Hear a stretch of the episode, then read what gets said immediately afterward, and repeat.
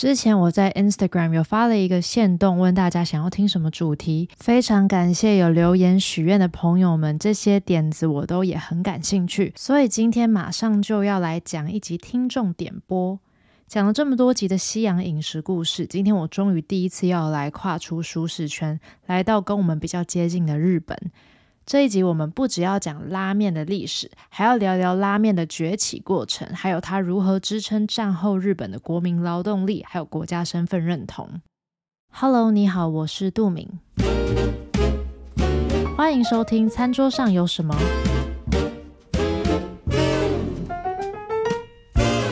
这是一个关于饮食文化的广播节目，只要是跟吃有关的故事，就有可能会被端上我们的餐桌。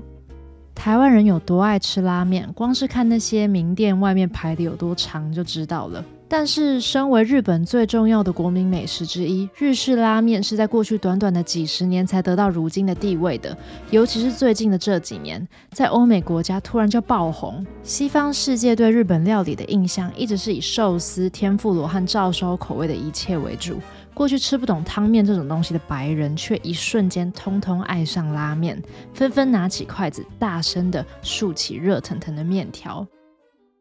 首先是什么把拉面跟任何一种汤面区分开来呢？还是只要是汤面，其实都是一种拉面吗？我们先来定义一下什么是拉面。一碗拉面可以简单拆解成三个元素：面、汤头还有配料。从面开始讲起。拉面的面就很单纯，就是小麦粉、盐和水。根据不同地区会有不同的含水率，而代表各个地区最主要的差异性呢，就是来自这个面有没有使用碱水 k a 也就是加了小苏打粉变成碱性的水。使用碱水做出来的拉面会更有弹性，颜色偏黄，口感有点滑滑的。碱水面主要是分布在日本的东北边，越东北碱含量越高，像是传统的札幌拉面就很碱，那越西南越低，比如说福冈博多拉面和冲绳拉面都是没有使用碱水的。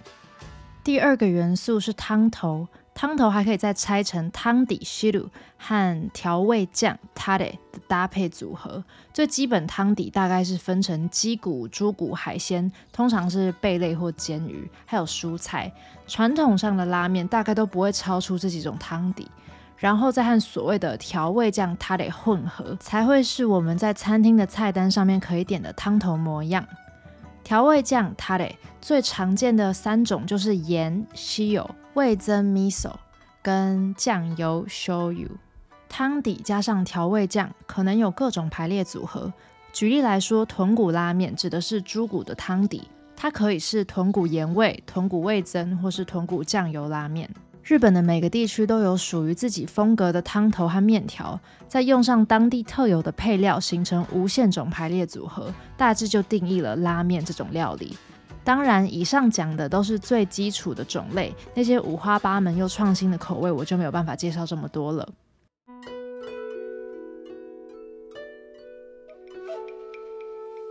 拉面和很多热门的日本料理一样，一开始都是从外国来的。你很可能已经知道，拉面是来自中国。在以前，日本的国土不算是物产丰饶，主要是以米饭为主食。就连传统的面食 soba 蕎麦面，还有乌冬乌龙面，也是从中国来的。而且这两种面都是配着清汤，顶多也是海鲜汤底，没有什么大骨熬的肉汤这么粗糙的东西。日本人平常的饮食习惯里也不怎么吃肉，但是以肉为尊的拉面，具体是什么时候，而且是怎么被带到日本的，就有点众说纷纭了。有一个说法是在一六六零年左右，中国明清交替的时候，一位中国的学者逃难到日本，把拉面带去的。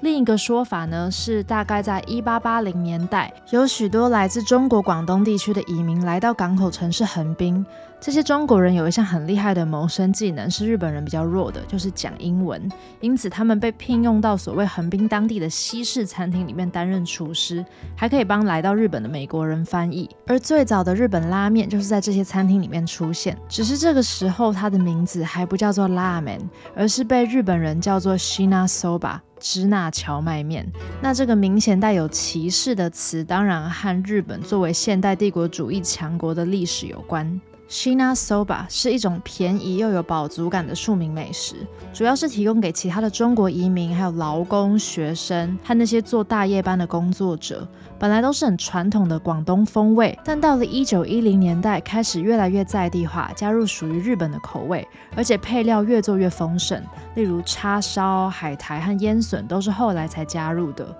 一九二零和三零年代。日本各地的工业化发展越来越兴盛，许多方面都开始汰旧换新。在经济、政治和社会都急速变迁的时空背景下，人们非常讲求效率和创新。而那个来自中国又新潮又便宜又方便、够咸够肥的那碗充满肉味的汤面，就完美吻合日本现代工业生活结构的需求。和以前日本传统饮食习惯都不同，拉面不是在家里煮的，而是要去面摊或是餐车快速吃一顿的。于是，拉面摊在东京、札幌、博多这些地区枢纽都成为非常热门的选择。那顺带一提，和拉面几乎是同时崛起的，还有长崎强棒面，也就是日式什锦炒面，以中国福建省的闽菜为基础，把所有肉啊、菜啊、海鲜啊跟面通通炒在一起就上菜。主打营养价值高，而且又便宜又快速，和拉面的诉求是一样的。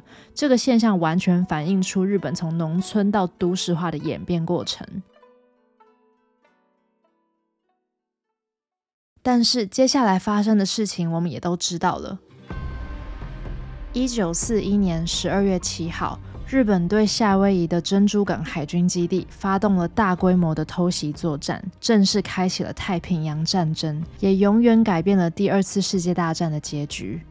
对于日本来说，这本就是一场不成功便成仁的豪赌。偷袭珍珠港计划的拟定者，海军联合舰队司令山本五十六，在一封信中写道：“如果日本真的要和美国开战，那么仅仅占领关岛和菲律宾是不足够的。”甚至占领夏威夷和旧金山仍不足够。若要确保胜利，我们将不得不一直攻打到华盛顿去，在白宫里胁迫对方签订停战协议。就是这段文字在军国主义者大肆宣传，向欧美世界坐实了日本的恐怖野心。但其实这段话之后还有一句话被删掉了。他说：“我怀疑那些轻言战争的政客们对这些必将付出的代价和牺牲没有心理准备。”其实山本是非常担忧，这样一打下去是会将日本推向万劫不复的命运的。结果事情果然就往山本最害怕的方向发展了。起初日本的攻击非常奏效，在东亚地区战场上都很顺利。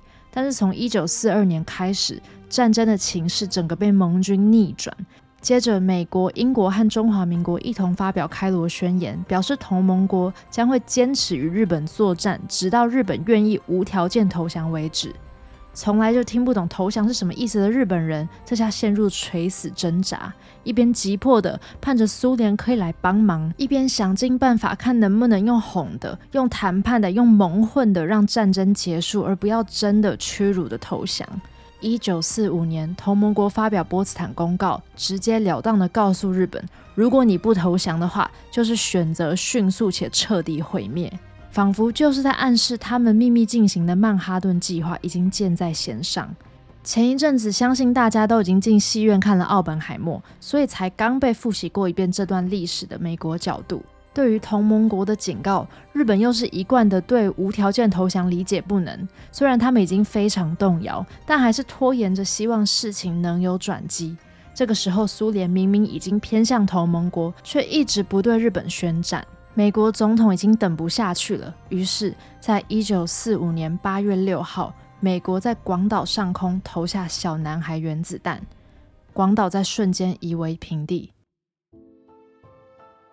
日本开始激烈的讨论，到底要以什么方式、什么条件投降，只求保住天皇的地位。同一时间，为了让日本相信美国可不是只有一颗原子弹，要多少有多少，他们在三天之后又再丢了第二颗原子弹“胖子”，轰炸九州西海岸的长崎市。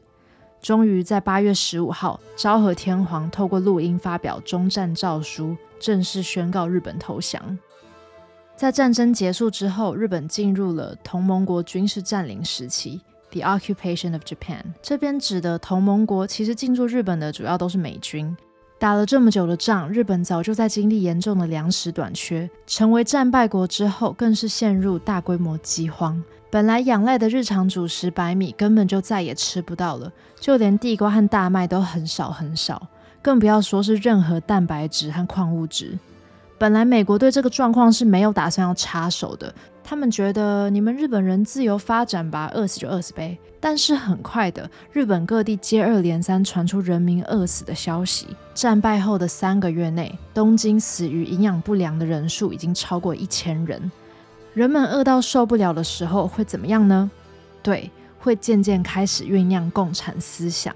美国一看情况有点不妙，为了防止共产主义影响日本，他们赶快运来粮食。发放小麦面粉，还鼓励人民做面包，一副很慈悲的模样。但是谁家有烤箱啊？我就问。再加上粮食收购和发放的 SOP 都非常混乱，大量的小麦流入黑市，让政府官员和企业家各种操作谋取暴利。那些流通在黑市上的小麦和猪油，最终居然以拉面的形式回归了。日本战败后，已经废除了“支那荞麦面”这个词，改用拉面统称这种中华汤面。就在老百姓开始经营一个个拉面推车和流动摊贩时，日本人终于想起这个战争前他们曾经那么喜爱过的那碗便宜又熟悉的热腾腾的拉面。有一位企业家，名字叫做安藤百福 （Ando Momofuku），本来的名字是伍百福，是台湾的嘉义人。他在战后举家搬到日本发展，并且创立了鼎鼎大名的日清食品公司。当美国发放小麦鼓励大家做面包的时候，安藤真的觉得景没送。他觉得再怎么说也应该用小麦做面食才对。他很想要创造一些热量高的食品来帮助日本。看到黑市拉面餐车总是排着长长等着吃面的队伍，他决定利用美军援助的小麦进行研发。他的目标是把营养又好吃的拉面变成可以久放不坏，而且加了热水两三分钟就可以吃的超快速泡面。刚好安藤在政府的国民营养部门有一些人脉，经过好几年的研究，一九五八年他终于发明了第一款 Chicken Ramen 鸡汤拉面。但我这边要岔出来讲一下，在安藤百福发明 Chicken Ramen 的几年前，已经有别人发明了泡面了，但是对方没有申请专利，也没有宣传，也没有政府内部的关系，所以即食拉面发明人的头衔就是安藤百福的了。安藤同时也非常懂行销，他得到政府授权，把鸡汤拉面标示成营养食品，大肆在广播节目和电视上做广告。当时到处都可以听到日清食品的 Chicken Ramen 主题曲。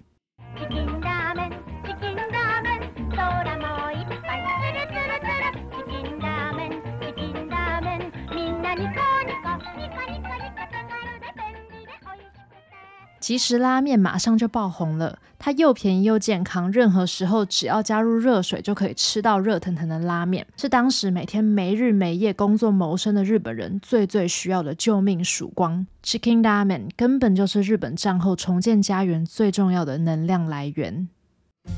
大概是在七零年代，当日清的即食拉面以杯面形式进入美国市场，一样也是立刻在美国卷起一阵旋风。尤其是在校园里面成为最热门的午餐选项，这让我想到我国中的时候转到加拿大的学校，来到新学校的开学第一天，寄宿家庭帮我准备的午餐就是一碗日清海鲜杯面。我当时还觉得很傻眼，想说也太敷衍了吧，但也没办法，就带到学校放在置物柜里。到了午餐时间，我准备回去拿我的杯面，没想到我的置物柜居然被撬开，然后杯面被偷走，诶，到底多好吃啊！那我们从小在台湾长大，早就吃过各式各样的泡面，这种日清杯面我才不放在眼里。后来我才发现，同学们很喜欢吃泡面呢，而且他们的泡法居然是加入冷水，然后整碗拿去微波，哎，保丽龙碗呢，把我看得瞠目结舌。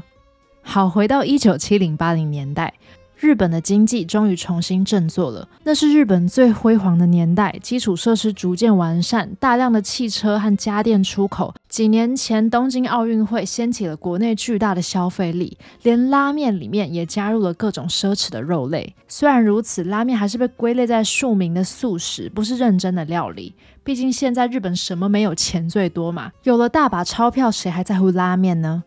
奥运之后，为了 hold 住眼看马上就要下滑的景气，政府发行国债，又把日本经济推向发展的最高潮。但很快的，在过度扩张的货币政策下，一九九一年，日本泡沫经济破灭了，一切繁荣的局面一下子陷入低迷。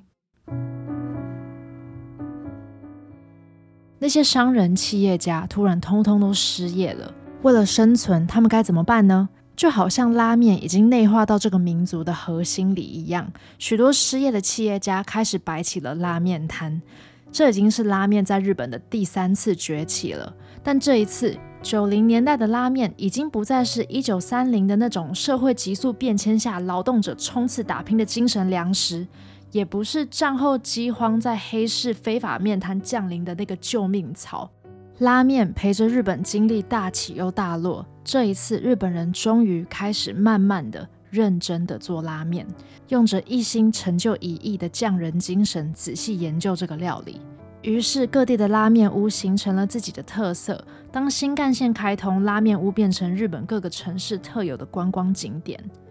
二十一世纪开始的时候，日本的动漫、日本的时尚、日本的料理，只要是来自日本的，都是最酷最炫的。欧美世界的人也爱不释手。